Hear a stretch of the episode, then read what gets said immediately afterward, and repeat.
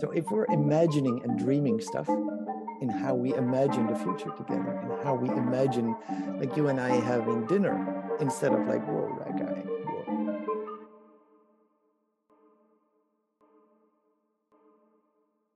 Hello, everyone, and welcome back to the program. I'm sitting here with B. B, thank you so much for being part of the program. Thanks for having me, Miguel, and inviting me to to your podcast.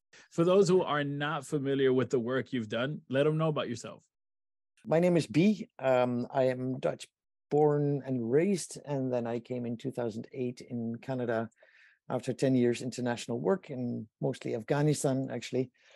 And um, I am a trained woodworker and restoration architect, and just in general, easily bored. and currently, I have my own company, and that's called the Alinker. I invented a walking bike that allows you to be at eye level, and I invented it to um, for who you want to be an active and engaged person and not focused on you know people with a disability are often seen as a body with a problem that needs to be logistically managed mm-hmm. um, but frankly we are all a body with a problem that need to be logistically managed so i don't see the difference there and so yeah i i've got the Alinker company right now and we're building a community and we're just doing fun stuff together so you know, one of the things as, as I was preparing for our conversation here today that I saw is precisely that it seems to be so embedded into the mission that you have with really almost creating an equality even for those individuals that may feel as though I'm not equal because of my disability. Talk talk a little bit about where that that inspiration or where that drive comes from. Justice. My grandma rammed a sense of justice into us um, when we were kids um, you know, you only need to talk about equality when, when there isn't equality. So mm-hmm. if the mm-hmm. system is creating inequality, you have to talk about equality. If the system creates exclusion, you have to talk about inclusive um, measures in employment or whatever.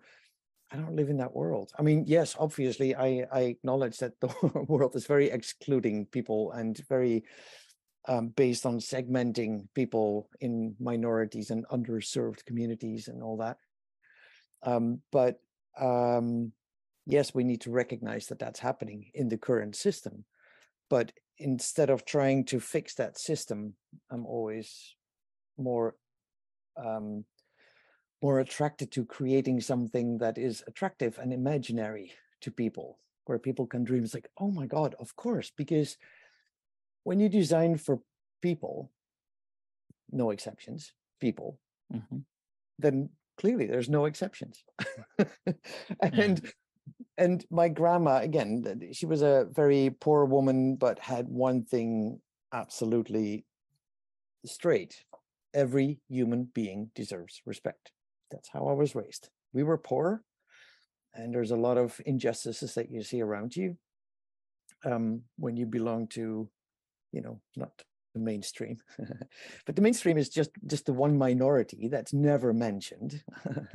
Predominantly white heterosexual um uh temporarily dis uh temporarily able-bodied mm. white men predominantly white men. That's the one group that always is you know we have hyper segmented everything else in the world except for that group and that group is then you know supposed to be the mainstream. But you talk about how that that desire of justice is has like was instilled early into you because of your grandmother and it sounds like she has a massive influence in your life. Uh, still uh, has talk, yes. talk about that individual or, or what can you provide what strategy to that individual that's like you know you know b i feel i feel a call as well. I i as well have taken notice to these things and maybe they may feel like well you know i'm just one person but but what can what can we do? You know feeling like we're one person but what can we do to have an impact? I think the biggest problem is that people try to fix things and try to do. Like what do i do? Mm-hmm. it's it's not what you do it's who you are. Mm. and i think really like decide who you want to be. That's that's the biggest thing you can do. Mm-hmm. this is not like the whole climate crisis all the minorities underserved it's not a problem to fix. It really isn't. There is a lot of problems that people have that result from those systems that are excluding, that are discriminating, that are, you know, abusing people um, because we look a certain way or we walk a certain way or we have certain gender identities or, you know, that whole witch hunt at the moment for trans people is disgusting and a big distraction for the real stuff that's going Mhm. on. Um, but yeah, it's it's for me it starts with who you are. And if I am if I choose to be a kind person, and this time it's really hard to be truly kind because it's Mhm. with every purchase that you do, is that a kind purchase?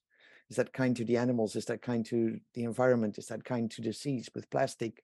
All that stuff, like everything that you do in life, there's a choice whether you're doing like, oh, well, you know, it's just that one damaged thing that I do. It's like, no, but that's not kind. So being kind is really a difficult thing. And by being congruent with who you are and every choice that you make to be a kind person, I think the resonance of that, you become a very attractive person because congruency in kindness, first of all, it doesn't cost anything. Mhm. so we we don't have to live in scarcity we don't have enough time don't have to like i don't have the resources to look for all those people in afghanistan or in iran at the moment or in yemen or you know i don't have the resources to show up to do something i can't fix that because it's not a problem to fix and yes we can do a lot of things but i think the essence is where it first starts is who are you in this world how do you Mm. show up for others For you, it sounded like, and I mentioned this earlier, like your grandmother, and you said she she still does have a massive influence. Some people don't she have died like 40 years ago but yes she still has a has a but you know her impact. Uh, uh, legacy her legacy is very much alive uh, the way you speak about her with with the passion and the love I, I can see her lessons are very much instilled in you some individuals may not necessarily have the best circle around them or you know may not feel as though they have that cheerleader or someone that's a champion for them in their corner like you obviously had the benefit of what word of advice what strategy could we do to you know maybe create this environment to which we feel as though we're being cheered on I think the essence is where we are meant to feel powerless. And if we are meant to feel powerless because we fit in this minority, we have all the language of, you know, I'm underserved, I am not like in all those segments that are created by the system that doesn't want us to be successful, that doesn't want us to be powerful. But being kind and showing up for each other doesn't cost anything. And we are super powerful when we connect on where we are similar. Mhm. Like, how many people in this society? What is the percentage of people, roughly? I mean, there's no percentage, but you know, just as a hypothetical question, how many people can identify with feeling dismissed by a system that is not created for us, for our well-being? Mhm, mhm. I think that's the vast majority of us understands what it feels like to be dismissed. Mhm. If we connect on that and become a vast majority of people that want to just live happy together, we're super powerful, super powerful. Yeah that system wants us to, to feel powerless. Mhm. So if we are in the role of like I'm in my own little minority of a gender we're being a gender we're or whatever, um, and I'm fighting for my rights here, we're all fighting for our little rights in our little segment. Mhm. And we continue to feel not powerful. That's exactly what the system wants. That's exactly where the system thrives. We need to overcome our differences from what we look like or how we move to who we are and what our experiences are in this life to come together and to mobilize and to not do certain things anymore that sustains the system that kills us. Mm.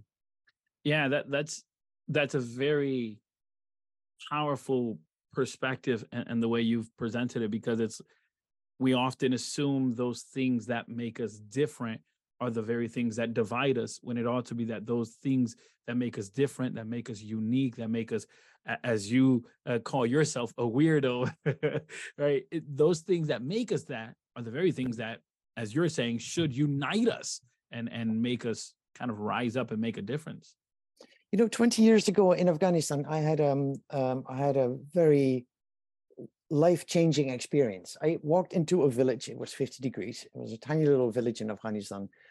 And I was, I just arrived in the country and I was like, what the F am I Mhm. doing here in this village? Who am I as a Mhm. European walking into a rural village in Afghanistan with my little project? I'm coming to rebuild houses. Like, who the fuck am I? Seriously. And I was wondering, like, you know, Mhm. so this woman comes out of this village and she sees she she talks to me through crappy translations but she the conversation was that she said i see you're wondering and i was like mm-hmm, yep got that right and then she said you think you're this european that comes here with a she did, didn't didn't say that Mhm. literally but it came down to like Yeah. you think you're this Khariji that walks into this village with a project and you think i'm this old poor woman that's never left this village but I would like to invite you to my house. She invited to me to her home. And then she asked me, I mean, long experience, very dense, but Mhm. she said, I would like you to invite, I'd like to invite you to close your eyes. And then we meet again. So we closed our eyes. And by the time she didn't say much, she just asked a few times the questions like, who do you think you are now? Who do you think I am now? Who am I now? Who are you now? Wh- Where Mhm. are we? And the one thing that came to me over and over and bigger and bigger is like, we are all one Mhm. because I had my eyes closed and I did not manifest the difference between what she looks like and what I look like in the setting wherever we were. Mhm. We were one. And by the time she asked me to open my eyes, it was four hours later. I had no idea that it was four. hours. Wow. That changed my life forever because all the external factors that identi- that we identify with Mhm. keeps us small and divided. So you close your eyes. If you and I close our eyes at the Mhm. beginning of the call, I mean, I Yeah. can see I'm talking to a man with all the identify uh, identifying things that you have and all the identifying things Yeah. that I have, and I think like, oh, we're very different because we're not that different. Right. We're just people that are born as little ugly little creatures, naked, and we just want to be happy. you know? Right, I- well, I can just tell, you know. Looking at myself, I was definitely not a good-looking baby. Anyway, so but we just want to be happy creatures. right, right. We love to coexist. We love to, you know, be in community and to thrive together. Mhm. If we close our eyes, we can get there because we are not that different. Yeah. We really need, and from there, we can choose who we want to be and how I want to show up for you, for example. Knowing that the external things are just things that we are taught to separate us, but that's not okay. Mhm. I can't be friends with you because I was taught that a man looking like you is like, ooh, something to be careful for. That is not who I am. And so I refused it, but it's a lot of work to undo all the stories that we've been told by advertisements, by the media, by whatever. I don't want to be that person that hates somebody based on what they look like. That's insane. Mhm. So it is, you know, to choose who you want to be is really undoing all the conditioning that's been done in this system that trains us to be consumers Mhm. over the back of the most of the world and over the back of environment and ultimately ourselves because we're killing ourselves. Right. Yeah. Do you want to be the person that supports that system? If no, then it takes some work to undo those conditionings. And it's important that we do that. It really is important. Yeah. My mother used to say that each household or each person is a world unto themselves. And and in this in that sense, it's like, you know, in the macro sense, right? There are these systems that have been created that we can't control. But in the micro sense, there are these systems that oftentimes our environment or even our limiting beliefs have created. Um, you know, most often when the new year starts, individuals either set New Year's resolution or goals, or they have this one word that anchors everything that they do for the rest of the year. On that spectrum, where do you fall? Are you more of a New Year's resolution type of person, or are you a one word type of person? It's a it's a constant choice you're making to be aware, to be willing to be aware, and to have the awareness have consequences. I'm not a one like awareness is not a state. Mhm. Awareness is also scary because it does have consequences. Mhm. so it's the willingness to see, to be aware every moment, like every choice that you're making is an Mhm. awareness and is an aware choice. And we are very powerful in what we choose. Mhm. And it is like Nelson Mandela said that we're not afraid to fail, we're actually afraid to be powerful. Mm. Mhm. That's also what the system doesn't like. The system doesn't like us to be powerful. Mhm. So if we're imagining and dreaming stuff in how we imagine the future together and how we imagine like you and I having dinner instead of like, whoa, that guy, whoa, Mhm. you know, can we have dinner because we're different? Like, oh, oh, we look different. But Mhm. how cool is that to get to know each other? Mhm. How boring would it be if the whole world looked like this one? That'd be extremely boring. right? So I think that the difference is always where the attraction is. Like when Mhm. oh somebody's different than me, um, Mhm. I'd like to know more. Tell me more. Like I'd like to know you. Can we meet? you know, can we do something together? Play, yeah. together. It doesn't Yeah. cost anything. And we're so trained to live in that scarcity of that we don't have enough time and we Mm. don't have enough money. It's bullshit. We Mm. have everything that we need if we connect on the right things.